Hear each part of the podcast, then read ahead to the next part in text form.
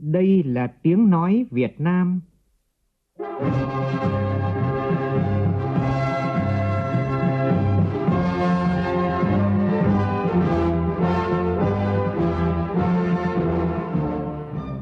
là tiếng nói Việt Nam, phát thanh từ Hà Nội, thủ đô nước Cộng hòa xã hội chủ nghĩa Việt Nam.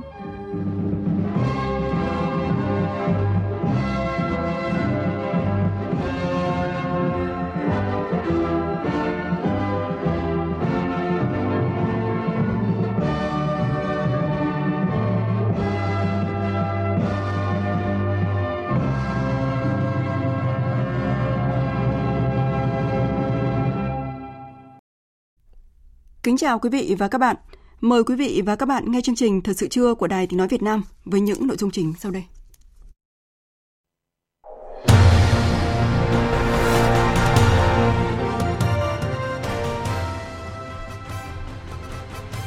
Tổng Bí thư Nguyễn Phú Trọng chủ trì buổi làm việc với tập thể lãnh đạo chủ chốt về công tác phòng chống dịch COVID-19.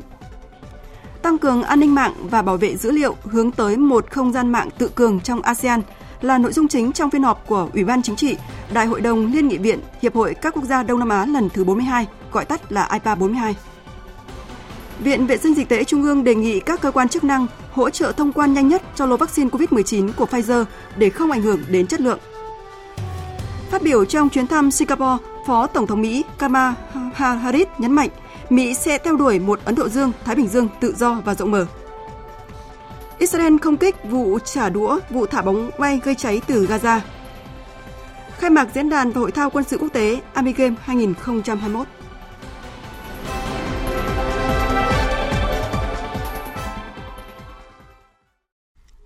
Bây giờ là nội dung chi tiết. Thưa quý vị và các bạn, sáng nay tại trụ sở Trung ương Đảng, Tổng Bí thư Nguyễn Phú Trọng chủ trì buổi làm việc với tập thể lãnh đạo chủ chốt về công tác phòng chống dịch COVID-19. Cùng dự buổi làm việc có Chủ tịch nước Nguyễn Xuân Phúc, Thủ tướng Chính phủ Phạm Minh Chính, Chủ tịch Quốc hội Vương Đình Huệ, Thường trực Ban Bí thư Võ Văn Thưởng, Đại tướng Tô Lâm, Bộ trưởng Bộ Công an.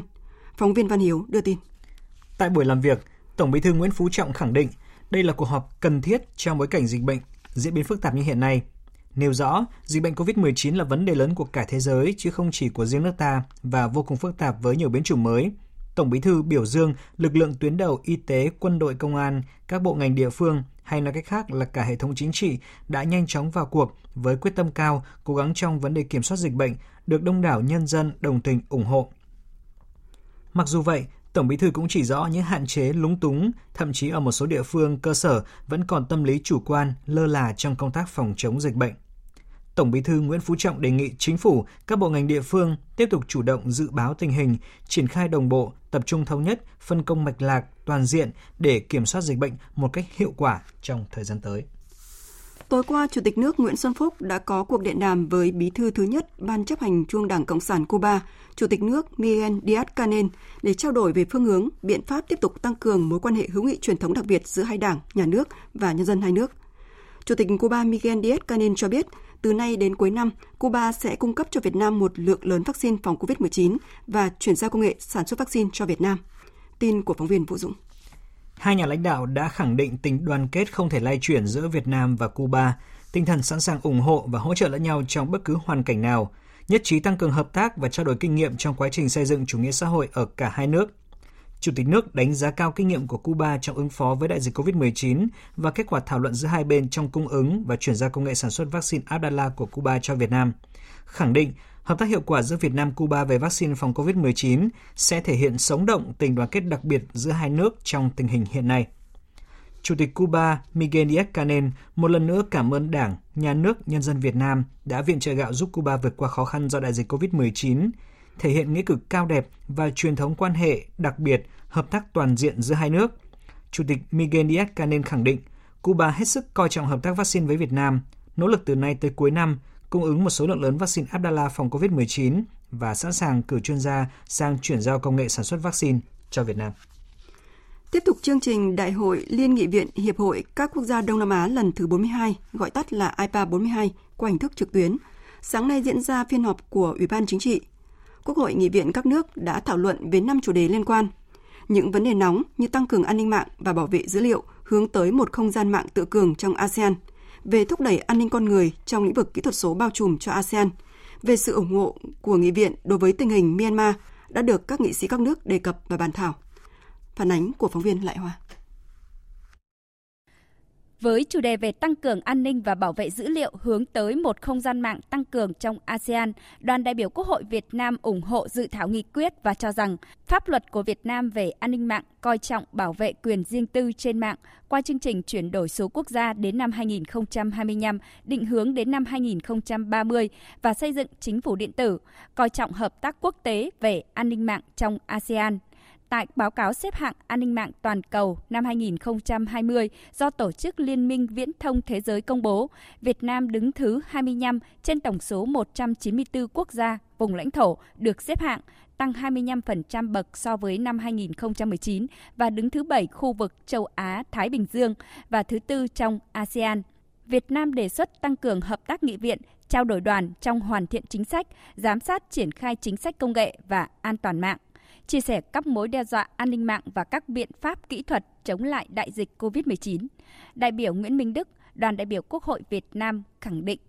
Đề xuất cái nội dung sáng kiến bổ sung Việt Nam thành lập các cơ chế hợp tác khu vực qua kênh nghị viện, chia sẻ kinh nghiệm trong cái hoàn thiện chính sách, giám sát, triển khai an toàn an ninh mạng và các biện pháp kỹ thuật hỗ trợ chống lại đại dịch. Thứ hai là tiếp tục duy trì cái hợp tác quốc tế với tinh thần thống nhất, nhận thức chung và hành động của cộng đồng ASEAN đối với an ninh mạng và hướng tới một khuôn khổ hợp tác khu vực để tạo thuận lợi cho phối hợp bảo đảm an ninh mạng. Với chủ đề thúc đẩy an ninh con người trong lĩnh vực kỹ thuật số bao trùm cho ASEAN, Quốc hội nghị viện các nước ủng hộ nghị quyết do Malaysia đề xuất. Tuy nhiên có những khó khăn gặp phải, đó là không phải ai ở ASEAN cũng truy cập vào Internet, họ chưa có kỹ năng, giá dịch vụ cao hay thiếu kết nối mạng. Khi thúc đẩy an ninh con người sẽ vượt qua khó khăn về số đoàn đại biểu Quốc hội Việt Nam nhấn mạnh đến đại dịch COVID-19 tác động nặng nề đến an ninh con người. Việt Nam đề nghị các nghị viện IPA thúc đẩy chia sẻ thông tin kinh nghiệm về phòng chống đại dịch, kiểm soát lây lan của dịch bệnh, cũng như các giải pháp phục hồi kinh tế sau đại dịch. Đồng thời đề nghị làm rõ định nghĩa an ninh con người vì hiện nay vấn đề này mỗi quốc gia có những định nghĩa khác nhau. Giải trình băn khoăn này, đoàn đại biểu Quốc hội Malaysia cho rằng An ninh con người trong bối cảnh bao trùm số tại ASEAN, định nghĩa về an ninh con người đã nói trong các văn bản năm 1945, tuyên bố của Liên Hợp Quốc trong đó, chúng ta nói an ninh con người phải được củng cố thông qua kinh tế, chính trị, an ninh lương thực. Bởi thế, an ninh con người phải là quyền tự do và có cuộc sống, có nhân phẩm và không phải sợ hãi. Về chủ đề tăng cường ngoại giao nghị viện hướng tới cộng đồng ASEAN, đoàn đại biểu Quốc hội Việt Nam khuyến nghị ngoại giao nghị viện cần góp phần thúc đẩy ngoại giao giữa các quốc gia, dân tộc, đồng thời ủng hộ các chính phủ của các nước ASEAN đẩy mạnh hội nhập khu vực, xây dựng cộng đồng ASEAN, tôn trọng luật lệ, lấy con người làm trung tâm, hướng tới người dân, cùng ứng phó với những thách thức toàn cầu như COVID-19. Cũng tại phiên họp, Quốc hội nghị viện các nước đã thông qua dự thảo nghị quyết về báo cáo Hội nghị nhóm tư vấn IPA lần thứ 12 do Quốc hội Singapore soạn thảo. Đoàn đại biểu Quốc hội Indonesia đề xuất chủ đề khẩn cấp về sự ủng hộ của nghị viện đối với tình hình Myanmar. Vấn đề này là một thách thức lớn mà ASEAN đối mặt. Mặc dù vậy, ASEAN vẫn duy trì được đoàn kết, thống nhất, tuy quan điểm, ý kiến còn đa dạng.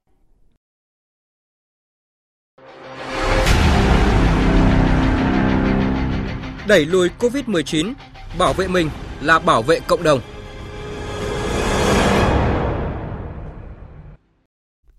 Thưa quý vị và các bạn, trong công điện mới nhất gửi các địa phương về công tác phòng chống dịch COVID-19, Thủ tướng Chính phủ Phạm Minh Chính đề nghị huy động mọi nguồn lực xã hội, phát huy tinh thần giúp đỡ lẫn nhau, hoạt động thiện nguyện, không để người dân thiếu ăn, thiếu mặc. Nhấn mạnh giãn cách xã hội là yếu tố quyết định hạn chế tối đa lây nhiễm dịch bệnh, phải thực hiện nghiêm và thực chất – Thủ tướng yêu cầu các địa phương cần tranh thủ thời gian vàng giãn cách để kiểm soát dịch bệnh nhanh nhất. Chú ý lắng nghe tâm tư, nguyện vọng phản ánh của người dân, kịp thời hướng dẫn, động viên để nhân dân biết, hiểu, đồng cảm, tin tưởng và tự giác thực hiện giãn cách xã hội và các biện pháp chống dịch. Thủ tướng khẳng định, thần tốc xét nghiệm diện rộng được coi là then chốt để phát hiện sớm, cách ly nhanh, phân loại và điều trị hiệu quả người mắc COVID-19. Giảm ca tử vong là ưu tiên hàng đầu, các địa phương cần chuẩn bị đầy đủ cơ sở điều trị, đảm bảo đủ oxy, thuốc, trang thiết bị và nhân lực. Lãnh đạo chính phủ cũng nêu rõ, Vaccine, thuốc điều trị là chiến lược, cần tiếp tục đẩy mạnh ngoại giao vaccine, tạo thuận lợi cho nghiên cứu chuyển giao công nghệ sản xuất trong nước. Doanh nghiệp, tổ chức, cá nhân được khuyến khích nhập vaccine là những loại đã được cấp phép, rõ nguồn gốc. Các địa phương tổ chức tiêm chủng miễn phí, an toàn, kịp thời, hiệu quả, không phân biệt các loại vaccine, không tổ chức tiêm dịch vụ có thu tiền. Thủ tướng tiếp tục nhấn mạnh và kêu gọi người dân, vaccine tốt nhất là vaccine được tiêm sớm nhất. Để đảm bảo lưu thông hàng hóa, các địa phương chỉ kiểm tra tại điểm đi và điểm đến xe chở hàng hóa, bỏ quy định không phù hợp. Phát biểu chỉ đạo tại kỳ họp thứ hai, kỳ họp chuyên đề của Hội đồng nhân dân thành phố Hồ Chí Minh khóa 10, nhiệm kỳ 2021-2026 diễn ra vào sáng nay. Ủy viên Bộ Chính trị, Bí thư Thành ủy thành phố Nguyễn Văn Nên đề nghị các cấp, các ngành tận dụng thời gian vàng đang thực hiện giãn cách để khống chế dịch bệnh. Tin của phóng viên Hà Khánh thường trú tại thành phố Hồ Chí Minh.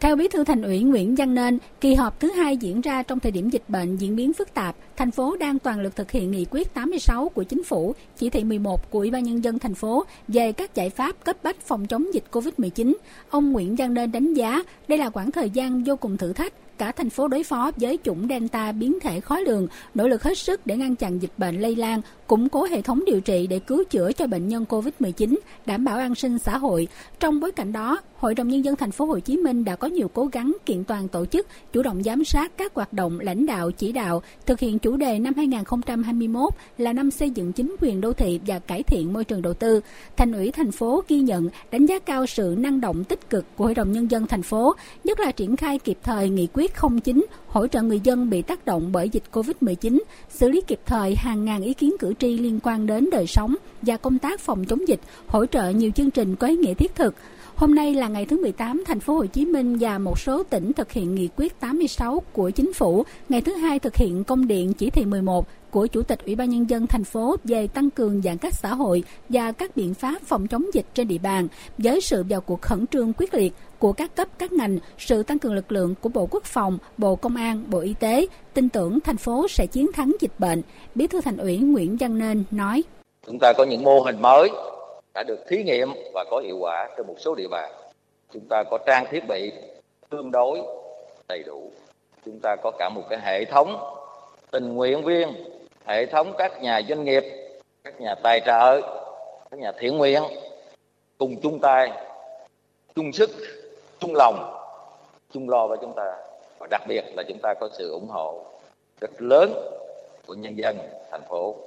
cũng như nhân dân cả nước chúng ta có niềm tin để chúng ta sẽ vượt qua trong thời gian 3 tuần theo chỉ thị 11 đề ra.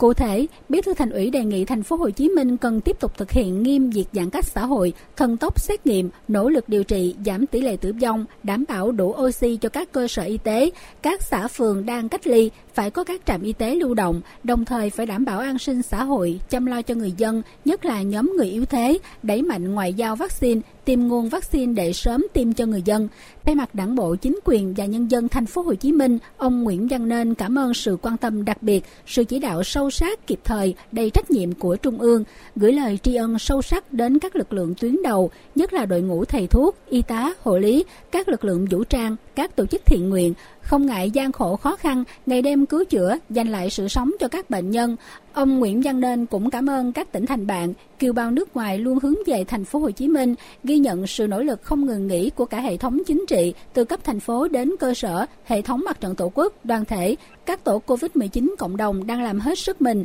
để ngăn chặn dịch bệnh và chăm lo đời sống nhân dân. Đồng thời, Bí thư Thành ủy chia sẻ khó khăn vất vả của hàng triệu công nhân lao động tự do bị ngưng việc, không có thu nhập, hàng chục ngàn tiểu thương phải tạm ngừng kinh doanh.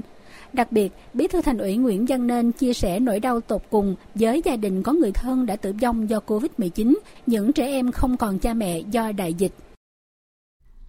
Thưa quý vị, đi chợ, giao hàng, trao quà an sinh cho nhân dân, nhặt rau củ, dọn dẹp khu cách ly, khám bệnh cho F0 là những hình ảnh đẹp của các anh bộ đội cụ Hồ đang tham gia chống dịch tại thành phố Hồ Chí Minh và một số tỉnh phía Nam. Tất cả vì một mục tiêu mau chóng đẩy lùi dịch bệnh. Thực hiện chỉ đạo của Bộ Quốc phòng, gần 4.000 cán bộ chiến sĩ các đơn vị quân đội phía Nam đã được tăng cường tham gia hỗ trợ thành phố Hồ Chí Minh và tỉnh Đồng Nai phòng chống dịch COVID-19. Tất cả các cán bộ chiến sĩ khi lên đường thực hiện nhiệm vụ đều thể hiện tinh thần quyết tâm nơi tuyến đầu, hướng tới mục tiêu duy nhất, đó là dịch bệnh sớm được đẩy lùi. Phản ánh của phóng viên Ban Phát thanh Quân đội Nhân dân. Là đơn vị chủ lực của quân khu 7, sư đoàn 5 đã cử gần 2.000 cán bộ chiến sĩ xuất quân hỗ trợ thành phố Hồ Chí Minh chống dịch. Theo đại tá Nguyễn Trọng Thái, sư đoàn trưởng sư đoàn 5 quân khu 7, vào tâm dịch, hành trang của mỗi cán bộ chiến sĩ không chỉ có tinh thần nhiệt huyết và ý chí quyết tâm mà còn có hàng ngàn tấn thực phẩm do bộ đội tự tay tăng gia sản xuất, chế biến để gửi đến người dân thành phố Hồ Chí Minh. Sư đoàn 5 đã chủ động huy động tối đa mọi nguồn lực bên trong và ngoài đơn vị để hỗ trợ nhân dân đẩy mạnh tăng gia sản xuất. Đơn vị đã chuẩn bị hàng nghìn kg rau, củ quả các loại, hàng tấn thịt cá, hơn 17.000 hộp thịt hộp, hàng trăm nghìn chai nước uống để tham gia hỗ trợ kịp thời thành phố Hồ Chí Minh phòng chống dịch COVID-19. Ở đâu gian khó, ở đó có bộ đội giúp dân. Tinh thần ấy tiếp tục được cán bộ chiến sĩ lực lượng vũ trang quân khu 7 phát huy trong suốt thời gian qua và sẽ tiếp tục mang theo trong chiến dịch cao điểm phòng chống dịch COVID-19 tại thành phố Hồ Chí Minh trong những ngày này. Nhiệm vụ chủ yếu của cán bộ chiến sĩ là tham gia vận chuyển nhu yếu phẩm, thực phẩm thiết yếu cho người dân, tuần tra, kiểm soát và tuyên truyền vận động người dân thực hiện nghiêm các quy tắc phòng chống dịch. Tất cả đều đã sẵn sàng hết lòng vì nhân dân phục vụ. Chiến sĩ Bùi Văn Tiến Thuận, Tiểu đoàn 3, Lữ đoàn Phòng không 77, Quân khu 7 chia sẻ. Với tinh thần của bộ đội Cụ Hồ, tôi sẽ cố gắng hết sức cùng với nhân dân thành phố Hồ Chí Minh chống dịch. Ở đâu có khó, ở đó có bộ đội. Mong người dân hãy tin tưởng vào chúng tôi. Còn tại Đồng Nai, gần 1.000 cán bộ chiến sĩ cũng đã được các đơn vị huy động để tham gia hỗ trợ địa phương trong phòng chống dịch, giúp người dân thu hoạch nông sản, tuần tra kiểm soát tại các tuyến đường, khu cách ly phong tỏa và khu vực cửa ngõ ra vào các địa bàn đang là điểm nóng về dịch COVID-19. Với phương châm, trong bất luận tình huống nào, quân đội cũng luôn đi đầu trong phòng chống dịch nhằm bảo vệ sức khỏe cho nhân dân. Đại tá Huỳnh Thanh Liêm, Chính ủy Bộ Chỉ huy Quân sự tỉnh Đồng Nai cho biết. Cán bộ chiến sĩ lực lượng vũ trang tỉnh đã nâng cao nhận thức, không ngại khó khăn, vượt qua nguy hiểm, tích cực tham gia tình nguyện làm nhiệm vụ ở tuyến đầu phòng chống dịch. Dưới cái quyết tâm là chống dịch như chống giặc, ở đâu khó, ở đó có bộ đội. Vì sức khỏe, vì tính mạng của nhân dân là trên hết, là trước hết. Thưa quý vị, đi chợ giúp dân là mô hình được người dân đồng lòng ủng hộ để thực hiện tốt nhất quy định về giãn cách của thành phố Hồ Chí Minh. Phóng viên Minh Thắm thường trú tại thành phố Hồ Chí Minh đã ghi nhận ý kiến của người dân. Ngay từ sáng sớm, chị Phan Thị Tâm của phường 19 quận Bình Thạnh đã nhận được thông báo của tổ trưởng tổ dân phố về việc hỗ trợ đi chợ giúp dân trong những ngày giãn cách. Theo chị Tâm, thì cách triển khai mô hình đi chợ giúp dân của phường khá hợp lý, đáp ứng được nhu cầu cơ bản của các gia đình trong những ngày tăng cường giãn cách. Phường mình thì cũng chia ra ngày đi chợ dùng, có đến 6 combo thực đơn cho người dân lựa chọn. Khá là phong phú với lại rau củ thịt cá này chỉ có mấy loại rau gia vị đi kèm thì không thấy có trong thực đơn. Chắc cái này phải đặt hoặc là ghi chú thêm để nhờ nhưng mà mình nghĩ đang chống dịch nên là cũng không đòi hỏi cầu kỳ làm gì ờ, có các cô các chú các chị đi chợ dùng là cũng quý Tương tự, bà Lý Thu Dung, ngụ ở phường Cát Lái, thành phố Thủ Đức cũng cho biết đã nhận được các phiếu đặt hàng và thông tin về các số điện thoại để nhờ đi chợ giúp. Cho cái tờ giấy thông tin là những cái combo gì ai dân nào mua thì đăng ký lên. Thấy, thấy người dân ta, ta cũng đăng ký mua, ta nói giá cũng rất là rẻ chứ không có mắc. Đi chợ giúp dân là chủ trương nhằm hạn chế việc di chuyển trong giai đoạn tăng cường giãn cách để phòng chống dịch bệnh. Bà Dương Ngọc Hằng, Chủ tịch Hội Liên hiệp Phụ nữ phường 12 quận 6 cho biết, các cửa hàng thực phẩm trên địa bàn vẫn còn hoạt động nên phường đã làm việc với các đơn vị này để cung cấp thực phẩm cho người dân trong những ngày tới. Cái hình thức là mình sẽ chọn trong các cửa hàng tại địa bàn phường 12 gồm có ờ, ba cái cửa hàng Vinmart, Bách Hóa Xanh, nhà Pata Food thì trong từng cửa hàng đó nó sẽ có một cái combo gồm có rau trứng củ quả. Nói chung là một combo là mình đủ cho trong một tuần. Thì nếu như người, cô bác anh chị nào mà có nhu cầu thì mua sữa trứng cho con em mình thì có thể đặt thêm một combo khác. Nhưng mà phải trong một cửa hàng đó để mà bên tôi sẽ soạn những cái đơn nó giao sớm nhất luôn.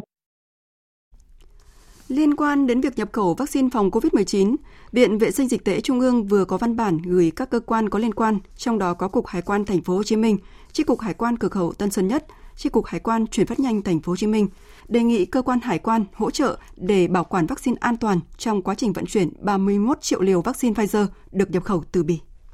Viện Vệ sinh Dịch tễ Trung ương đề nghị trong quá trình làm thủ tục nhập khẩu, cơ quan hải quan cần tuân thủ các quy định nghiêm ngặt để không làm ảnh hưởng đến chất lượng vaccine. Cụ thể, đảm bảo nhiệt độ âm sâu trong suốt quá trình vận chuyển, đảm bảo thông quan nhanh nhất để không kéo dài thời gian lưu trữ trong kho, ảnh hưởng đến chất lượng vaccine, khuyến cáo không mở kiểm thực tế hàng hóa trừ trường hợp khẩn cấp, trường hợp bắt buộc phải mở kiểm thì đề nghị thời gian không quá 3 phút. Cho đến nay, Việt Nam đã có hợp đồng mua hơn 51 triệu liều vaccine của Pfizer và BioNTech. Trong quý 3 này sẽ nhập khoảng 3 triệu liều và 47 triệu liều sẽ được nhập về trong quý 4.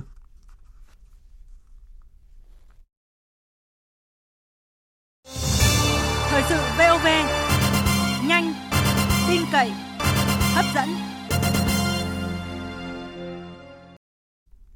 Mời quý vị và các bạn nghe tiếp chương trình Thật sự trưa của Đài Tiếng Nói Việt Nam. Sáng nay, Ban chỉ đạo Hội thảo khoa học cấp quốc gia kỷ niệm 110 năm ngày sinh Đại tướng Võ Nguyên Giáp đã đến dân hương viếng mộ Đại tướng Võ Nguyên Giáp tại Vũng Chùa, Đảo Yến, xã Quảng Đông, huyện Quảng Trạch, tỉnh Quảng Bình. Tin của phóng viên Thanh Hiếu thường trú tại miền Trung. Đại tướng Võ Nguyên Giáp sinh ngày 25 tháng 8 năm 1911 tại xã Lộc Thủy, huyện Lệ Thủy, tỉnh Quảng Bình. Tên khai sinh là Võ Giáp, còn được gọi là Anh Văn. Đại tướng Võ Nguyên Giáp mất ngày 4 tháng 10 năm 2013, yên nghỉ tại vùng chùa Đào Yến, xã Quảng Đông, huyện Quảng Trạch, tỉnh Quảng Bình. Hơn 80 năm hoạt động cách mạng, Đại tướng Võ Nguyên Giáp đã có nhiều công lao to lớn và cống hiến đặc biệt xuất sắc đối với sự nghiệp cách mạng của Đảng và dân tộc ta. Với công lao to lớn trong sự nghiệp cách mạng của Đảng và dân tộc ta, uy tín lớn trong và ngoài nước, Đại tướng Võ Nguyên Giáp đã được Đảng, Nhà nước tặng thưởng huân chương sao vàng, huân chương Hồ Chí Minh, huy hiệu 70 năm tuổi Đảng và nhiều huân huy chương cao quý khác của Việt Nam và quốc tế. Trong không khí tăng nghiêm, các đại biểu đã kính cẩn đặt lặng hoa, dân hương và dành phút mặc niệm, bày tỏ lòng thành kính, tri ân sâu sắc công lao to lớn của Đại tướng Võ Nguyên Giáp, nhà lãnh đạo có uy tín lớn của Đảng, Nhà nước và nhân dân ta, người học trò xuất sắc và gần gũi của Chủ tịch Hồ Chí Minh, người anh cả của quân đội nhân dân Việt Nam, người con ưu tú của quê hương Quảng Bình. Dịp này, Ban chỉ đạo Hội thảo khoa học cấp quốc gia kỷ niệm 110 năm ngày sinh Đại tướng Võ Nguyên Giáp đã đến dân hương viếng Đại tướng tại nhà lưu niệm Đại tướng Võ Nguyên Giáp ở xã Lộc Thủy, huyện Lệ Thủy, tỉnh Quảng Bình, thăm và tặng quà cho các gia đình chính sách tại tỉnh Quảng Bình. Bộ Quốc phòng cũng đã trao tặng phần mềm và thiết bị tham quan 3D về cuộc đời và sự nghiệp của Đại tướng Võ Nguyên Giáp tặng tỉnh Quảng Bình. Bộ Lao động Thương binh và Xã hội vừa có tờ trình chính phủ về điều chỉnh lương hưu, trợ cấp bảo hiểm xã hội và trợ cấp hàng tháng từ ngày 1 tháng 1 năm 2022. Tại tờ trình, Bộ Lao động Thương binh và Xã hội đề xuất mức tăng là 11% với lương hưu và trợ cấp hàng tháng. Mức đề xuất trình chính phủ lần này giảm 4% so với tờ trình trước đó. Theo Bộ Lao động Thương binh và Xã hội, với người hưởng lương hưu trợ cấp hàng tháng trước ngày 1 tháng 1 năm 1995, sau tăng thêm 11%, nếu mức lương trợ cấp vẫn dưới 2 triệu 500 nghìn đồng một tháng sẽ được tăng thêm. Với người có lương hưu trợ cấp từ 2 triệu 300 nghìn đồng một tháng trở xuống sẽ được tăng bù thêm 200 nghìn đồng một người một tháng. Với người có lương hưu trợ cấp hàng tháng từ 2 triệu 300 nghìn đồng đến dưới 2 triệu 500 nghìn đồng một tháng sẽ được tăng thêm để đạt mức 2 triệu 500 nghìn đồng một tháng. Dự kiến sẽ có khoảng 318.000 người thuộc diện điều chỉnh tăng bổ sung kinh phí trong năm 2022, khoảng 573 tỷ đồng. Theo Bộ Lao động Thương binh và Xã hội, thực hiện theo phương án trên, dự kiến sẽ có khoảng 868.000 người điều chỉnh tăng lương hưu trợ cấp hàng tháng do ngân sách nhà nước đảm bảo với tổng kinh phí trong năm 2022 vào khoảng 4.625 tỷ đồng. Có khoảng 2 triệu 130 nghìn người điều chỉnh tăng lương hưu trợ cấp hàng tháng từ Quỹ Bảo hiểm xã hội chi trả với kinh phí tăng thêm trong năm 2022 khoảng 14.700 tỷ đồng. Bộ trưởng Bộ Công Thương Nguyễn Hồng Diên vừa có công thư gửi Bộ trưởng Bộ Thương mại Trung Quốc và tỉnh trưởng tỉnh Vân Nam đề nghị tạo thuận lợi cho hoạt động thông quan và xuất khẩu các mặt hàng nông sản, trái cây của Việt Nam. Trong công thư, Bộ trưởng Công Thương Nguyễn Hồng Diên cho biết, trước tình hình dịch COVID-19 với biến chủng Delta đang diễn biến phức tạp, hoạt động giao nhận hàng hóa xuất nhập khẩu tại cửa khẩu biên giới tiếp tục được đảm bảo an toàn tuyệt đối để phòng chống dịch, không làm phát sinh bất cứ ca lây nhiễm nào qua biên giới Việt Nam Trung Quốc. Bộ trưởng Nguyễn Hồng Diên bày tỏ lấy làm tiếc khi nhận được thông tin Sở Thương mại Vân Nam thông báo tạm dừng nhập khẩu thanh long từ Việt Nam qua các cửa khẩu biên giới trên địa bàn từ tháng 7 năm 2021 do lo ngại tình hình dịch COVID-19 tại Việt Nam. Đến trung tuần tháng 8 này, thanh long nói riêng và nhiều loại trái cây nông sản khác của Việt Nam không thể xuất khẩu đi Trung Quốc qua các cửa khẩu biên giới với tỉnh Vân Nam. Trong khi đó, hoạt động nhập khẩu rau củ nông sản từ Vân Nam qua các địa phương khác của Việt Nam vẫn đang diễn ra thuận lợi với trung bình khoảng 400 xe mỗi ngày. Bộ trưởng Công Thương đề nghị Bộ trưởng Thương mại Trung Quốc quan tâm chỉ đạo tỉnh Vân Nam khẩn trương dỡ bỏ biện pháp hạn chế nhập khẩu nông sản qua các cửa khẩu biên giới với Việt Nam và đồng thời phối hợp với các địa phương biên giới Việt Nam tiếp tục thực hiện vừa phòng chống dịch, vừa duy trì ổn định lưu thông hàng hóa. Phóng viên Khắc Kiên đưa tin, mưa lớn xảy ra đêm qua và dạng sáng nay đã gây sạt lở trên nhiều tuyến đường giao thông ở tỉnh Lai Châu, gây ách tắc giao thông cục bộ trong nhiều giờ. Cụ thể là sạt lở đã xảy ra trên quốc lộ 4H khiến giao thông từ thành phố Lai Châu đi huyện Mường Tè tạm thời bị gián đoạn. Ngoài ra trên tỉnh lộ 136, tuyến đường nối quốc lộ 4H từ Bắc Ma đi cửa khẩu Uma Tu Khong, tỉnh Lai Châu cũng bị sạt lở. Các lực lượng chức năng đã nhanh chóng huy động máy móc, phương tiện và nhân lực để khắc phục, phân đầu thông đường ngay trong ngày hôm nay. Trong khi đó, tại Tuyên Quang, vụ sạt lở đất vùi lấp một phần nhà của gia đình anh Phùng Văn Giờ và chị Giàng Thị Pàn, cùng sinh năm 1990, ở thôn Khâu Phiêng, xã Khâu Tinh, huyện Na Hàng vào dạng sáng nay, đã làm ba cháu nhỏ tử vong. Ngay sau khi xảy ra vụ việc, lãnh đạo huyện Na Hàng đã trực tiếp đến hiện trường, huy động lực lượng tại chỗ, khẩn trương khắc phục hậu quả, bước đầu hỗ trợ gia đình anh Phùng Văn Giờ 18 triệu đồng để lo hậu sự cho các con. Tiếp theo sẽ là một số thông tin về thời tiết. Hôm nay Bắc Bộ vẫn có mưa rông rải rác, riêng vùng núi và Trung Du cục bộ có mưa to đến rất to. Từ đêm nay đến ngày 26 tháng 8, mưa gia tăng xảy ra trên diện rộng ở khu vực Bắc Bộ và Thanh Hóa. Vùng núi và Trung Du Bắc Bộ có mưa vừa mưa to, có nơi mưa rất to, với lượng mưa từ 100 đến 200 mm một đợt, có nơi trên 250 mm một đợt. Nguy cơ cao xảy ra lũ quét và sạt lở đất, ngập úng cục bộ ở khu vực miền núi. Nhiệt độ tại Bắc Bộ cao nhất không quá 33 độ, Trung Bộ hôm nay và ngày mai trời vẫn khá nóng với nhiệt độ cao nhất từ 36 đến 37 độ, một vài nơi trên 37 độ. Và từ ngày kia, nắng nóng diện rộng sẽ kết thúc tại khu vực này. Đối với Tây Nguyên và Nam Bộ, chiều và đêm nay tiếp diễn mưa rông, cục bộ có mưa to đến rất to với lượng mưa từ 30 đến 60 mm, có nơi trên 80 mm. Và lưu ý là trong mưa rông có khả năng xảy ra lốc xét, mưa đá và gió giật mạnh. Nhiệt độ giao động tại khu vực này trong khoảng từ 23 đến 31 độ. Thưa quý vị, trước khi kết thúc chuyến thăm Singapore và lên đường thăm Việt Nam vào chiều nay, Phó Tổng thống Mỹ Kamala Harris đã có bài phát biểu quan trọng nhấn mạnh tầm nhìn của Mỹ đối với khu vực. Phó Tổng thống Mỹ khẳng định Đông Nam Á và Ấn Độ Dương, Thái Bình Dương có vai trò tối quan trọng đối với an ninh và sự thịnh vượng của Mỹ. Biên tập viên Phạm Hà thông tin. Mở đầu bài phát biểu, Phó Tổng thống Mỹ đề cập đến tình hình Afghanistan với khẳng định ưu tiên hiện nay của chính quyền Mỹ là sơ tán người dân Mỹ và Afghanistan an toàn. Phó Tổng thống Mỹ Kamala Harris khẳng định Mỹ sẽ theo đuổi một Ấn Độ Dương-Thái Bình Dương tự do và cởi mở, thúc đẩy lợi ích của Mỹ cũng như lợi ích của các đối tác và đồng minh. Ngoài việc làm sâu sắc hơn các mối quan hệ song phương, Mỹ cũng sẽ thúc đẩy hợp tác đa phương thông qua các thể chế như ASEAN hay nhóm bộ tứ Quad. Khu vực Ấn Độ Dương, Thái Bình Dương rất quan trọng đối với an ninh và sự thịnh vượng của nước Mỹ. Những đồng minh gần gũi và đối tác quan trọng của Mỹ đều ở khu vực này. Mỹ từ lâu đã thúc đẩy một tầm nhìn lâu dài về hòa bình và ổn định khu vực, tự do hàng hải, thương mại không bị cản trở, thúc đẩy nhân quyền, cam kết tuân thủ trật tự quốc tế dựa trên luật lệ. Hiện có nhiều mối đe dọa đối với những vấn đề này và việc Mỹ thúc đẩy sự hiện diện ở khu vực để tái khẳng định cam kết của Mỹ đối với tầm nhìn đó. Phó Tổng thống Kamala Harris cũng tái khẳng định cam kết lợi ích lâu dài đối với khu vực, nhấn mạnh tầm nhìn của Mỹ tại khu vực cũng bao gồm tự do hàng hải, với việc chỉ trích các hành động của Trung Quốc ở Biển Đông đang làm xói mòn các quy tắc dựa trên luật lệ và chủ quyền của các quốc gia. Trong bài phát biểu của mình, Phó Tổng thống Mỹ cũng khẳng định Mỹ sẽ tiếp tục thúc đẩy những lĩnh vực hợp tác đối với khu vực khi Đông Nam Á đang phải đối mặt với nhiều thách thức như biến đổi khí hậu hay đại dịch COVID-19. That truly knows.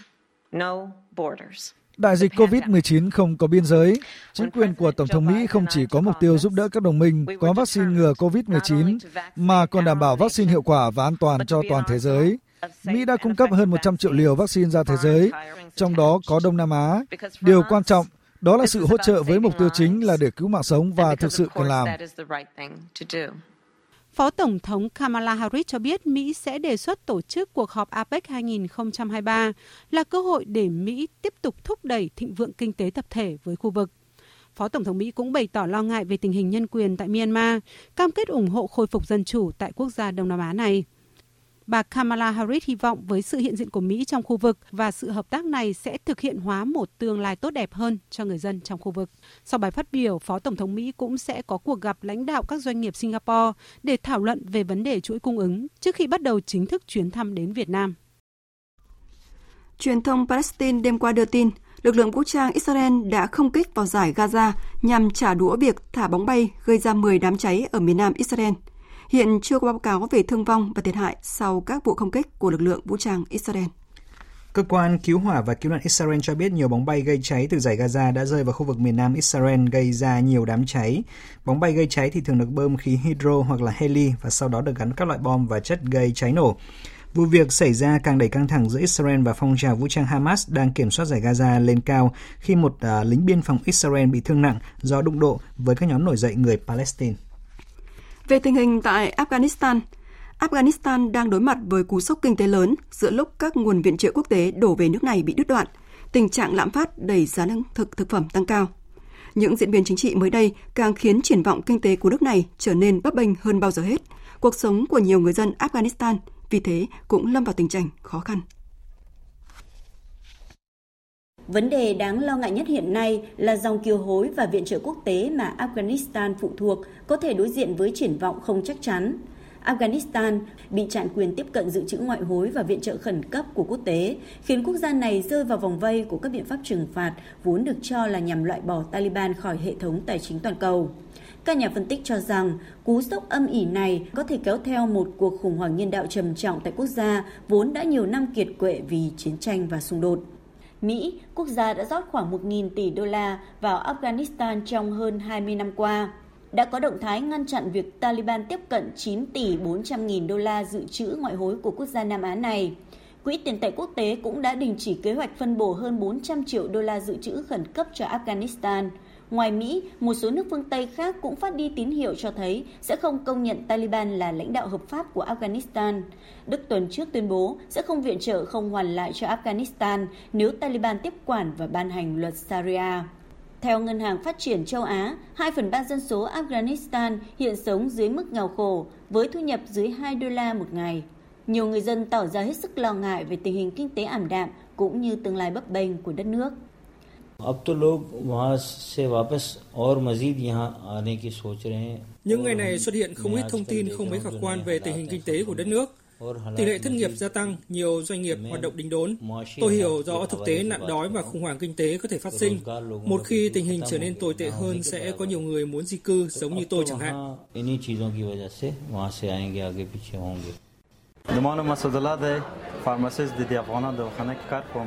Thị trường thuốc men ở Kabul đã bị thu hẹp đáng kể kể từ khi lực lượng Taliban xuất hiện. Chúng tôi không đóng cửa cửa hàng vì mọi người vẫn cần tới thuốc men, nhưng so với trước đây, công việc kinh doanh hiện tại không tốt một chút nào.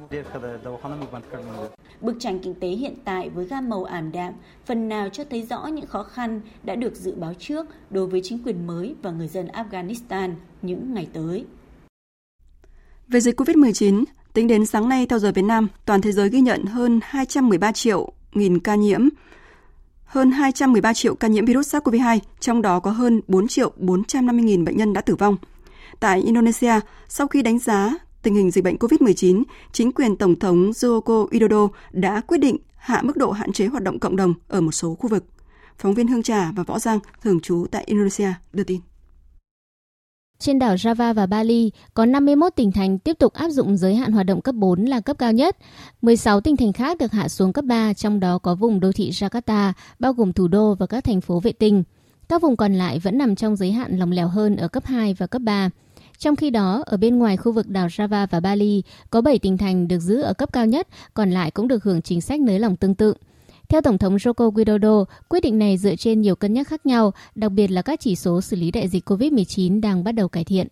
Sejak titik puncak kasus pada tanggal 15 Juli 2021. Các ca mắc COVID-19 tại Indonesia đã giảm 78% so với mức cao nhất vào ngày 15 tháng 7 năm nay. Tỷ lệ chữa khỏi cũng liên tục đạt mức cao so với tỷ lệ dương tính, khiến tỷ lệ lấp đầy giường bệnh đã hạ xuống mức 3%. Vì lý do này, chính phủ đã quyết định hạ cấp một số khu vực từ cấp 4 xuống cấp 3 từ ngày 24 tháng 8 đến ngày 30 tháng 8 năm 2021. Mặc dù Bộ Y tế Indonesia tuyên bố nước này đã vượt qua đỉnh điểm của làn sóng COVID-19 thứ hai, song các chuyên gia dịch tễ học cảnh báo dịch có thể bùng phát trở lại do biến thể Delta vẫn đang lây lan nhanh chóng. Tính đến thời điểm hiện tại, Indonesia ghi nhận hơn 3,9 triệu ca mắc COVID-19, trong đó có hơn 126.000 trường hợp đã tử vong. Diễn đàn và hội thao quân sự quốc tế Army Games 2021 vừa khai mạc tại công viên Patriot, ngoại ô Moscow của Nga. Army Game năm nay có quy mô lớn nhất về số lượng người tham gia với tổng cộng hơn 7.000 người, hơn 1.100 đơn vị vũ khí và trang thiết bị quân sự. Đây là cơ hội để các nước trao đổi kinh nghiệm, thúc đẩy hợp tác hiệu quả giữa công tác nghiên cứu, phát triển, chế tạo và sử dụng trang thiết bị vũ khí, khí tải quân sự. Anh Tú, phóng viên Đài Tiếng Nói Việt Nam thường trú tại Liên bang Nga, thông tin. Tại diễn đàn năm nay, có hơn 1.400 doanh nghiệp và tổ chức tham gia triển lãm, giới thiệu hơn 28.000 mẫu sản phẩm và công nghệ. Nước chủ nhà Nga trưng bày 230 mẫu vũ khí, quân trang và thiết bị đặc biệt của Bộ Quốc phòng và các sản phẩm của ngành công nghiệp quốc phòng trong nước. Kế hoạch trình diễn trên không sẽ có các máy bay chiến đấu Su-57 cũng như các phi đội bay trình diễn hàng đầu của Nga. Tổng thống Nga Putin đã đến dự lễ khai mạc và phát biểu, nhấn mạnh mục đích của sự kiện này. Nhà lãnh đạo Nga cho biết, bên lề diễn đàn, các hợp đồng đôi bên cùng có lợi về việc cung cấp các sản phẩm quân sự của Nga đã được ký kết. Ông hy vọng rằng lần này các vị khách nước ngoài cũng sẽ chú ý đến những mẫu mới của tổ hợp công nghiệp quốc phòng Nga, đánh giá cao khả năng độc đáo của chúng không chỉ trên băng video mà còn trực tiếp trên bãi tập trên các nền tảng quan sát. Hội thao quân sự quốc tế đã trở thành một nền tảng tuyệt vời để trình bày khả năng của vũ khí và thiết bị quân sự. Từ năm này qua năm khác, chúng thu hút ngày càng nhiều người tham gia mới, số lượng các loại cuộc thi ngày càng tăng và lần này quân đội sẽ thể hiện kỹ năng của mình trong 34 cuộc thi quốc tế tại các thao trường của 11 quốc gia. Hội thao quân sự quốc tế Army Game 2021, Việt Nam đăng cai tổ chức hai cuộc thi xạ thủ bắn tỉa và vùng tai nạn. Đây cũng là lần thứ tư Quân đội Nhân dân Việt Nam tham gia và tranh tài ở nhiều môn thi nhất.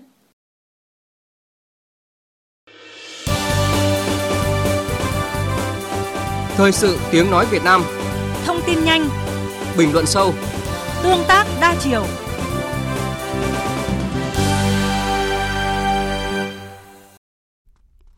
Quý vị và các bạn đang nghe chương trình Thời sự trưa của Đài Tiếng Nói Việt Nam. Thưa quý vị và các bạn, làn sóng dịch bệnh COVID-19 lần thứ tư với sự xuất hiện của biến chủng Delta có tốc độ lây lan nhanh chóng khiến nhiều địa phương trên cả nước buộc phải giãn cách xã hội.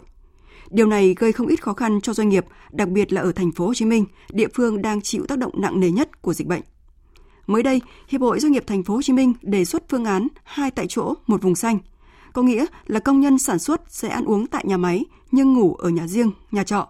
khách sạn trong vùng xanh, đồng thời có thể tính đến phương án áp dụng công nghệ trong việc quản lý nhân sự. Liệu phương án này có khả thi hơn ba tại chỗ hay một cung đường, hai điểm đến hay không? Cần thêm những giải pháp nào để đảm bảo an toàn, tránh đứt gãy sản xuất trong bối cảnh dịch bệnh diễn biến phức tạp? Về nội dung này, biên tập viên Hải quân có cuộc trao đổi với phóng viên Nguyên Long. Mời quý vị và các bạn cùng nghe. Thưa chị ạ, về đề xuất thực hiện phương án hai tại chỗ một vùng xanh của hiệp hội doanh nghiệp tại thành phố Hồ Chí Minh, theo chị ưu điểm lớn nhất của phương án này là gì ạ?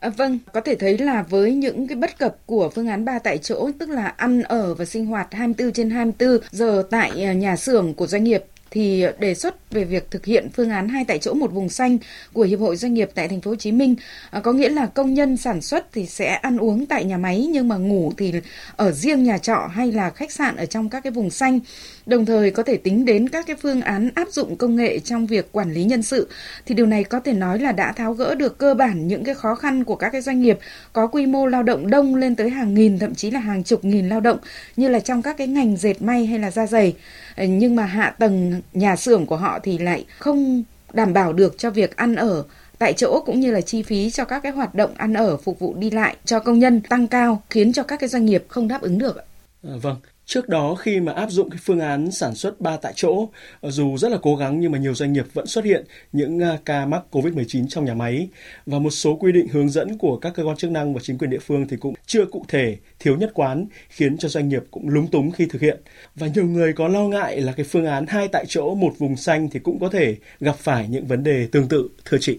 À, vâng, đây đang là một thực tế bởi cung đường xanh và nơi ở xanh thì không nằm ở sự quyết định của doanh nghiệp. À, hiện nay công tác phòng chống dịch thì đang theo quy định của Bộ Y tế và sự quản lý của chính quyền địa phương cho nên là tôi nghĩ là rất cần những cái sự hướng dẫn cụ thể của chính quyền sở tại. Tôi khá tâm đắc với các cái chia sẻ góp ý của ông Nguyễn Duy Minh, Tổng thư ký của Hiệp hội Doanh nghiệp Logistics Việt Nam rằng là à, biện pháp quan trọng nhất để đảm bảo mục tiêu kép có nghĩa là vừa an toàn trong cái phòng chống dịch bệnh vừa phát triển sản xuất chính là gắn trách nhiệm phòng chống dịch bệnh cho doanh nghiệp. Phải có những cái CDC của doanh nghiệp để tất cả các cái doanh nghiệp đều trở thành những cái cơ sở chống dịch, chung tay với nhà nước phòng chống dịch. Qua đó thì cũng chủ động được cái việc sản xuất. Hay là chuyên gia kinh tế tiến sĩ Nguyễn Đình Cung thì cho rằng là nếu không có những cái quy định khung về phòng chống dịch bệnh thì để qua đó doanh nghiệp tùy theo các cái mô hình các cái năng lực của mình à, để áp dụng cho phù hợp thì chắc chắn là dù có ba tại chỗ hay là một cung đường hai ba bốn điểm đến hay là hai tại chỗ một vùng xanh thì cũng khó có thể áp dụng được. À, hành lang pháp lý đủ để siết doanh nghiệp cùng thực hiện trách nhiệm chống dịch gắn với đảm bảo sản xuất là vô cùng quan trọng. Tiến sĩ Cung cũng khẳng định rằng là không nên và không thể kiểm soát quá mức đến mức làm đứt gãy cái chuỗi cung ứng, chuỗi sản xuất một cách phổ biến và như vậy thì áp dụng một cách thống nhất trên toàn quốc chứ không thể để mỗi địa phương lại đưa ra một chuẩn. À, như vậy thì doanh nghiệp và người dân cũng không thể áp dụng được. Dạ vâng, và nhiều chuyên gia thì cũng cho rằng là cho dù là hai tại chỗ một vùng xanh hay là một cung đường hai địa điểm thì đều cần lộ trình và những điều kiện cụ thể để doanh nghiệp từng bước khôi phục sản xuất. Ví dụ như là nếu doanh nghiệp có số lượng công nhân đã tiêm đủ hai mũi vaccine thì có thể mở cửa hoạt động bình thường và tuân thủ nghiêm 5K. Còn các đối tượng đã hết bệnh hoặc là xét nghiệm âm tính thì có thể hỗ trợ họ trở lại sản xuất cùng với nhóm đã tiêm vaccine. Và cũng nên có những cái ứng dụng để giúp quản lý hành trình hoặc là có những cái giải pháp công nghệ để giúp doanh nghiệp quản lý được công nhân lao động của mình. Ờ, xin hỏi à, quan điểm của chị ạ. À, thực ra thì việc công nhân tiêm đủ mũi vaccine và thực hiện nghiêm 5K có thể mở cửa hoạt động bình thường hay không thì điều này đã được quy định rất rõ trong các cái biện pháp phòng chống dịch gắn với sản xuất của ngành y tế lâu nay rồi. Còn việc nên có các cái ứng dụng giúp quản lý hành trình à, hoặc là các cái giải pháp công nghệ để giúp cho doanh nghiệp có thể quản lý được công nhân lao động của mình, tôi nghĩ là quá tốt bởi vì như vậy thì doanh nghiệp cũng đồng thời cùng với chính quyền sở tại có thể giám sát được người lao động của mình. Và tôi thấy là cục công nghiệp của Bộ Công Thương cho biết là là thực hiện cái chỉ đạo của chính phủ xây dựng cái bản đồ chung sống an toàn với COVID-19. Đến nay thì cũng đã cơ bản hoàn thiện rồi trong các cái lĩnh vực công nghiệp ờ, với khoảng 125.000 tài khoản được khởi tạo cho các cái nhà máy, cơ sở sản xuất ở trên 63 tỉnh thành phố. À, thì tôi nghĩ rằng là các cái doanh nghiệp của các cái địa phương thì cũng cần cung cấp các cái dữ liệu để tạo thêm các cái tài khoản cho các cái nhà máy cơ sở doanh nghiệp trên các cái địa bàn của mình. Bởi đây chính là các cái cơ sở để cho các cái ngành chức năng kiểm soát được cái mức độ an toàn cũng như là có cái sự biến động bất thường của các cái doanh nghiệp. Ờ, và qua ghi nhận ý kiến của các doanh nghiệp thì theo chị cần thêm những cái giải pháp nào để đảm bảo an toàn, tránh đứt gãy sản xuất trong bối cảnh dịch COVID-19 vẫn diễn biến rất phức tạp ở các địa phương phía Nam, thưa chị? À, thứ nhất là tôi vẫn đồng tình với ý kiến của các chuyên gia về việc là nhà nước cần ban hành ra các cái quy trình chuẩn, tiêu chí chuẩn về đảm bảo trong an toàn phòng dịch và trên cơ sở đó thì doanh nghiệp xây dựng một cái phương án và các cái cơ quan y tế ở địa phương xem xét chấp nhận các cái phương án đó cùng với các cái doanh nghiệp thực hiện phương án này. Đấy là cách mà có thể tạo ra nhiều cách làm mà không gò ép các cái doanh nghiệp vào một cái phương thức cụ thể nào mà doanh nghiệp có thể là chấp nhận được và cái điều quan trọng ở đây là trên những cái tiêu tiêu chuẩn đó để kiểm soát được dịch bệnh và các cái cơ quan nhà nước thì cũng cùng đồng hành với doanh nghiệp, cùng với người lao động để nâng cao ý thức, trách nhiệm của tất cả các bên. Vì đây là lợi ích của ờ, tất cả và cần có cái sự giáo dục, ý thức đối với người lao động và nâng cao ý thức của họ trong cái công tác phòng chống dịch để cho thấy rằng là đây là cái lợi ích chung của cộng đồng cũng như của mỗi cá nhân. Dịch bệnh thì còn kéo dài và phức tạp, việc chủ động với các cái phương án xấu nhất, những cái tình huống xấu nhất để có thể là chủ động sẵn sàng với các cái kịch bản ứng phó à, với các cái tình huống xấu là vô cùng quan trọng. Và như vậy thì cùng với các cái phương án như là hai tại chỗ một vùng xanh hay là một cung đường ba đến bốn địa điểm hay là nhiều những cái phương án khác à, thì cái phương án ba tại chỗ đối với các cái doanh nghiệp sản xuất các cái mặt hàng thiết yếu đang vô cùng quan trọng và chúng ta cũng cần phải tiếp tục thực hiện và nên giữ cái phương án này. Xin cảm ơn phóng viên Nguyên Long với những phân tích vừa rồi. Thưa quý vị, thưa các bạn, khi phương án 3 tại chỗ bộc lộ nhiều bất cập thì hai tại chỗ một vùng xanh được kỳ vọng là sẽ tạo lối mở, giúp doanh nghiệp giảm gánh nặng chi phí, đặc biệt là công nhân có thể sinh hoạt một cách thoải mái hơn, an tâm bám nhà máy trong bối cảnh giãn cách kéo dài. Hy vọng phương án này sẽ sớm được phê duyệt và triển khai hiệu quả trong thời gian tới, đảm bảo hoạt động sản xuất kinh doanh ổn định và an toàn. Tiếp theo chương trình là trang tin đầu tư tài chính và chuyên mục thể thao.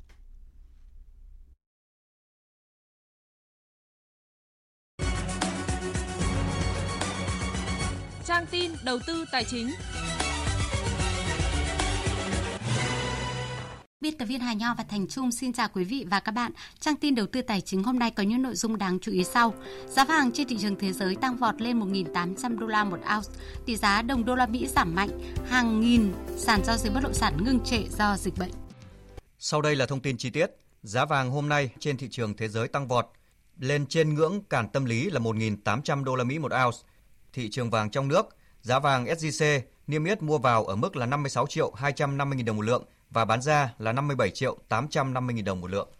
Trên thị trường ngoại tệ, tỷ giá ngoại tệ hôm nay diễn biến theo xu hướng đồng đô la Mỹ trên thị trường quốc tế giảm sau khi tăng mạnh lên đỉnh hơn 10 tháng trong tuần trước. Ngân hàng Nhà nước hôm nay công bố tỷ giá trung tâm của đồng Việt Nam với đô la Mỹ ở mức 23.165 đồng đổi một đô la Mỹ.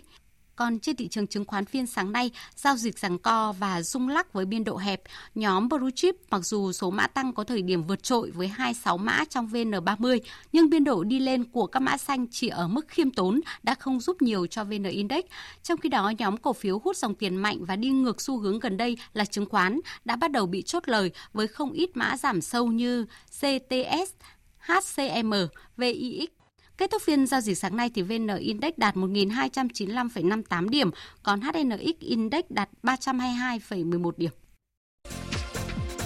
Đầu tư tài chính biến cơ hội thành hiện thực. Đầu tư tài chính biến cơ hội thành hiện thực.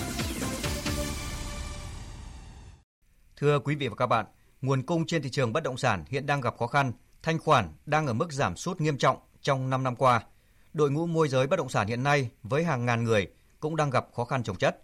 Thực trạng này cần có định hướng và giải pháp phù hợp như thế nào? Trong đó có sự hỗ trợ về mặt chính sách của nhà nước ra sao để vực dậy hoạt động của hàng nghìn sàn giao dịch bất động sản trên toàn quốc. Đây cũng là nội dung của cuộc tọa đàm trực tuyến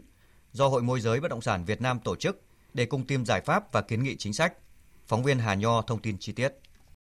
Môi giới bất động sản phải nghỉ việc do giãn cách xã hội, không được ra ngoài, không được tiếp xúc khách hàng. Các sàn giao dịch không có hàng để bán, thị trường thiếu hàng, dẫn đến cuộc sống bộn bề khó khăn.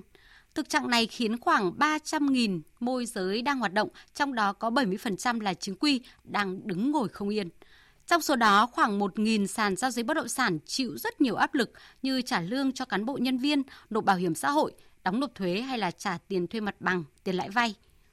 Ngay cả trong tình trạng như vậy thì chất lượng đội ngũ môi giới bất động sản cũng đang ngày càng đòi hỏi sự thanh lọc từ thị trường. Chỉ những môi giới có kỹ năng nghiệp vụ và đạo đức nghề nghiệp mới có cơ hội sống với nghề. Giáo sư Đặng Hùng Võ nêu quan điểm đòi hỏi cái nghiệp vụ của môi giới rất khắt khe, rất cao. Nó phải là tổng hợp cả pháp luật, cả quy hoạch, cả phong thủy, rồi các cái điều kiện sống tại khu vực này Tất cả những cái điều đó là môi giới phải nắm vững và phải nói thật. Vậy thì cái điều quan trọng nhất môi giới có nền đạo đức tốt. Hay nói cái khác là đạo đức nó là yếu tố nền, yếu tố quan trọng. Rồi sau đó mới là cái câu chuyện mình có vì lợi ích của cái người mình đang phục vụ hay không. Thị trường bất động sản cũng đang gặp nhiều khó khăn. Bà Nguyễn Thị Thanh Hương, Tổng Giám đốc Công ty Bất động sản Đại Phúc Len cho biết, thị trường đang đối mặt với nhiều thách thức, nhất là tại thành phố Hồ Chí Minh hiện nay, rất nhiều doanh nghiệp phải đóng cửa hoặc chuyển chế độ làm việc tại nhà rất nhiều sự kiện bán hàng phải tạm dừng. Để giảm bớt khó khăn cho doanh nghiệp trong lĩnh vực này thì nhiều chính sách vĩ mô tới đây sẽ được kiến nghị các bộ ngành liên quan và chính phủ hỗ trợ. Quan trọng nhất là về chính sách thuế cần theo hướng hỗ trợ để giãn hoãn các nghĩa vụ. Ngân hàng thì chia sẻ các khoản vay gốc, điều chỉnh lãi suất cho vay để cùng nhau vượt qua khó khăn.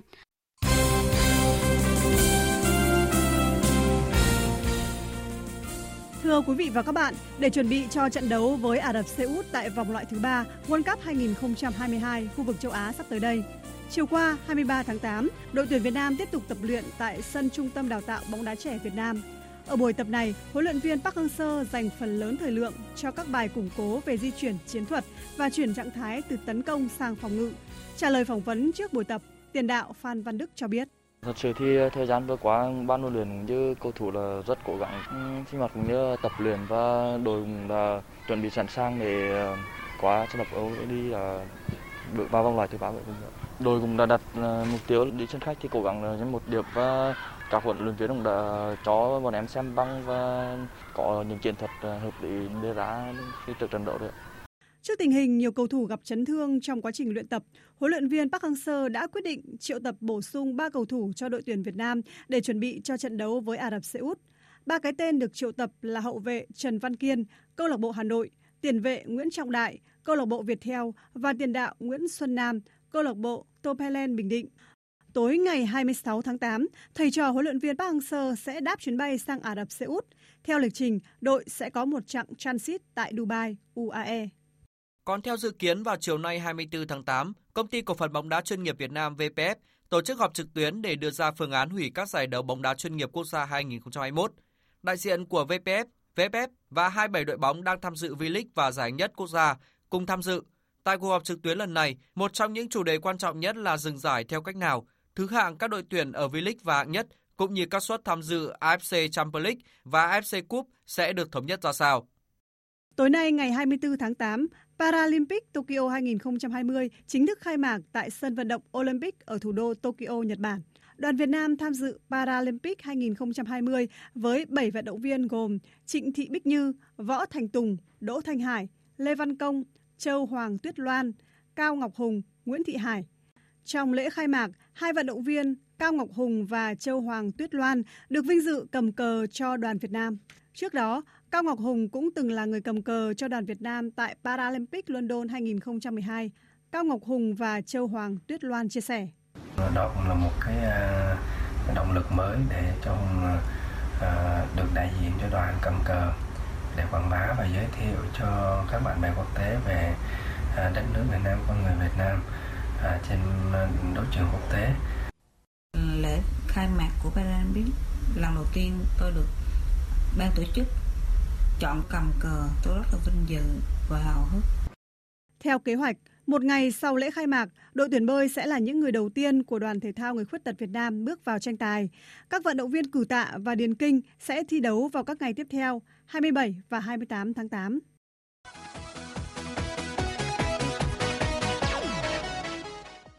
Dạng sáng nay 24 tháng 8 diễn ra trận đấu còn lại của vòng 2 giải bóng đá ngoại hạng Anh Premier League. Trên sân Olympic ở thủ đô London, West Ham United đánh bại Leicester City 4-1 để tạm chiếm ngôi đầu bảng của Chelsea. Trong chiến thắng của West Ham, có cú đúp của tiền đạo Michel Antonio và những phút cuối trận. Với hai bàn thắng ghi được trong trận này, Michel Antonio đã đi vào lịch sử với tư cách là một trong hai cầu thủ ghi nhiều bàn thắng nhất cho West Ham tại Premier League. Đó là pha lập công thứ 47 của chân sút này cho đội bóng có biệt danh là búa tạ, ngang với huyền thoại Paulo Di Canio Hiện tại có 5 đội bóng đã toàn thắng ở hai vòng đầu tiên và đang chia nhau 5 vị trí đầu bảng xếp hạng là West Ham, Chelsea, Liverpool, Brighton và Tottenham. Dự báo thời tiết Trung tâm Dự báo Khí tượng Thủy văn Quốc gia cho biết từ đêm nay đến ngày 26 tháng 8, mưa sẽ gia tăng trên diện rộng ở khu vực Bắc Bộ và Thanh Hóa. Đặc biệt vùng núi và Trung Du Bắc Bộ có mưa vừa mưa to, có nơi mưa rất to và nguy cơ cao xảy ra lũ quét, sạt lở đất và ngập úng cục bộ ở khu vực miền núi. Còn tại Tây Nguyên và Nam Bộ lưu ý chiều tối và đêm nay tiếp diễn mưa rông, cục bộ có nơi mưa to đến rất to. Trong mưa rông có khả năng xảy ra lốc xét, mưa đá và gió giật mạnh. Và sau đây sẽ là phần dự báo chi tiết các khu vực chiều và đêm nay. Phía Tây Bắc Bộ nhiều mây, ngày có mưa rào và rông rải rác, chiều tối và đêm có mưa vừa, mưa to, có nơi mưa rất to và rông, nhiệt độ từ 23 đến 34 độ. Phía Đông Bắc Bộ nhiều mây, ngày có mưa rào và rông rải rác, riêng vùng núi và Trung Du có mưa vừa, mưa to, có nơi mưa rất to, nhiệt độ từ 24 đến 33 độ. Các tỉnh từ Thanh Hóa đến Thừa Thiên Huế ngày nắng nóng có nơi nắng nóng gay gắt, chiều tối và đêm có mưa rào và rông vài nơi, nhiệt độ từ 26 đến 37 độ, có nơi trên 37 độ. Khu vực từ Đà Nẵng đến Bình Thuận ngày nắng, riêng phía Bắc có nắng nóng, có nơi nắng nóng gay gắt, chiều tối và đêm có mưa rào và rông vài nơi, nhiệt độ từ 25 đến 34 độ, phía Bắc cao nhất từ 35 đến 37 độ. Tây Nguyên có mưa rào và rông vài nơi, riêng chiều tối và tối cục bộ có nơi mưa to đến rất to, nhiệt độ từ 20 đến 31 độ. Nam Bộ có mưa rào và rông vài nơi, riêng chiều và tối cục bộ có nơi mưa to đến rất to, nhiệt độ từ 23 đến 33 độ. Khu vực Hà Nội ngày nắng, chiều tối và đêm có mưa rào và rông, cục bộ có mưa vừa mưa to, nhiệt độ từ 26 đến 33 độ. Tiếp theo là dự báo thời tiết biển, vịnh Bắc Bộ có mưa rào và rông vài nơi, tầm nhìn xa trên 10 km, gió Nam đến Đông Nam cấp 4, cấp 5. Vùng biển từ Quảng Trị đến Quảng Ngãi, từ Bình Định đến Ninh Thuận có mưa rào và có nơi có rông. Tầm nhìn xa trên 10 km, gió Tây Nam đến Nam cấp 4, cấp 5. Vùng biển từ Bình Thuận đến Cà Mau có mưa rào và rông rải rác. Trong mưa rông có khả năng xảy ra lốc xoáy. Tầm nhìn xa trên 10 km, giảm xuống từ 4 đến 10 km trong mưa. Gió Tây Nam cấp 5 có lúc cấp 6, giật cấp 7, cấp 8, biển động. Vùng biển từ Cà Mau đến Kiên Giang và Vịnh Thái Lan có mưa rào và rông rải rác, tầm nhìn xa trên 10 km, giảm xuống từ 4 đến 10 km trong mưa, gió Tây Nam cấp 3, cấp 4. Khu vực Bắc Biển Đông và khu vực quần đảo Hoàng Sa thuộc thành phố Đà Nẵng có mưa rào và rông vài nơi, tầm nhìn xa trên 10 km, gió Nam đến Tây Nam cấp 4. Khu vực giữa và Nam Biển Đông và khu vực quần đảo Trường Sa thuộc tỉnh Khánh Hòa có mưa rào và rông rải rác. Trong mưa rông có khả năng xảy ra lốc xoáy và gió giật mạnh. Tầm nhìn xa trên 10 km, giảm xuống từ 4 đến 10 km trong mưa, gió Tây Nam cấp 4, cấp 5. Vừa rồi là một số thông tin dự báo thời tiết. Trước khi kết thúc chương trình, chúng tôi tóm được những tin chính trong chương trình. Kết luận buổi làm việc với tập thể lãnh đạo chủ chốt về công tác phòng chống dịch COVID-19, Tổng Bí thư Nguyễn Phú Trọng đề nghị chính phủ, các bộ ngành địa phương tiếp tục chủ động dự báo tình hình, triển khai đồng bộ, tập trung thống nhất, phân công mạch lạc, toàn diện để kiểm soát dịch bệnh một cách hiệu quả trong thời gian tới.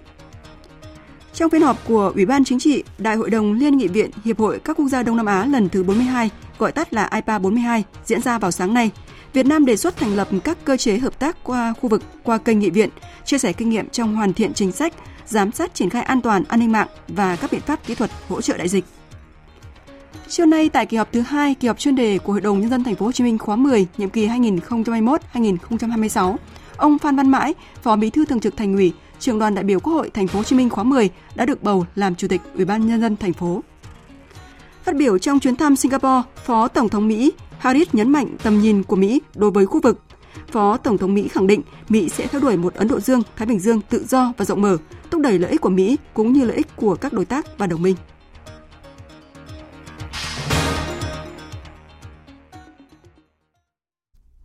Tới đây chúng tôi kết thúc chương trình Thật sự trưa của Đài Tiếng Nói Việt Nam. Chương trình do các biên tập viên Minh Châu, Nguyễn Hằng, Lan Anh và Hoàng Ân thực hiện với sự tham gia của kỹ thuật viên Văn Quang, chịu trách nhiệm nội dung Lê Hằng. Cảm ơn quý vị và các bạn đã quan tâm lắng nghe.